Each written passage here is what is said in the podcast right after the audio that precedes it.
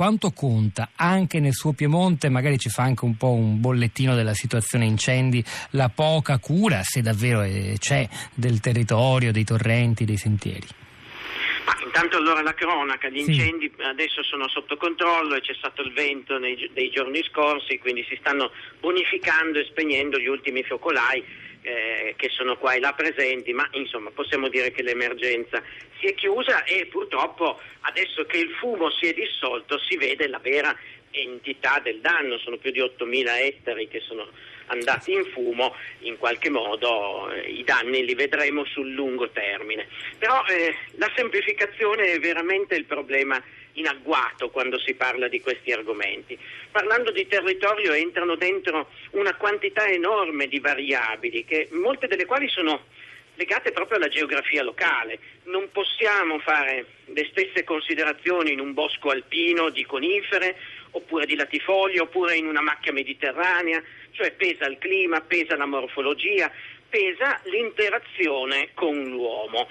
Infatti spesso da questi commenti io vedo una difficoltà a percepire i tempi della natura.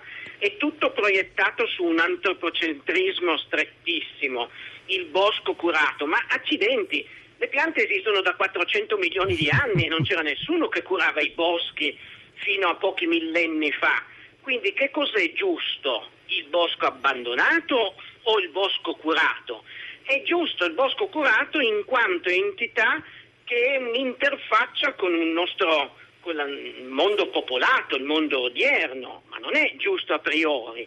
Eh, curiamo le Cinque Terre, costruiamo i muretti perché ci abbiamo voluto negli ultimi secoli trarre del reddito, piantare delle viti o delle altre coltivazioni là dove la terra era scarsissima ma di fatto la geomorfologia naturale non vedrebbe ben nessun muretto, vedrebbe delle alture eh, ricoperte da un bosco intricato assolutamente in evoluzione naturale. E quindi a cosa, a cosa ci biologo... serve ricordarci questo, scusi Mercalli? Perché questo che lei dice è chiaro, tuttavia ormai nel mondo ci siamo, lo stiamo modificando eh, siamo, pesantemente. Però non è che eh. questa sia una regola assoluta, perché adesso vi spiego il paradosso del bosco pulito, che Prego. nasce proprio con gli incendi.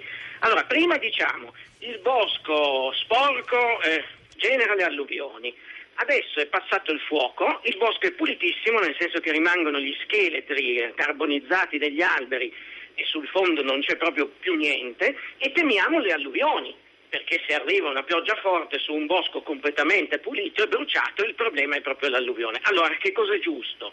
Il bosco pulito, assolutamente pulito o il bosco intricato? Ecco, questo è per dirvi che ci sono le 50 sfumature di verde.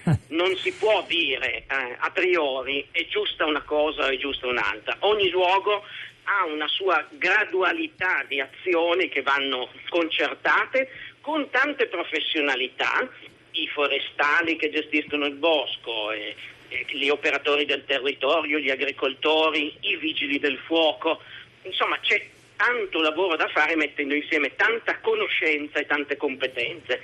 La chiacchiera del bar che risolve sempre tutto, in questo caso secondo me è controproducente. Poi va benissimo ovviamente sì. raccogliere i rifiuti, questo, questo non ci sono dubbi, ma ricordiamoci che per gli incendi la causa primaria sono stati gli incendiari, eh? articolo 423 bis del, del codice penale. Oh, ecco su questo perché è una cosa molto interessante, mm, come spesso accade tanti temi in Italia diventano poi divisivi creando una polarizzazione nel dibattito.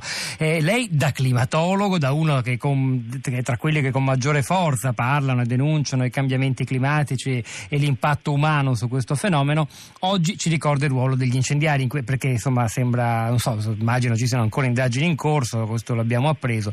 E pur tuttavia lei sa che alcuni eh, usano l'argomento movimento della mano dell'uomo per dire ecco vedete allora non tirate in ballo sempre la retorica dei cambiamenti climatici anche se parlate degli incendi in Piemonte perché non c'entra niente.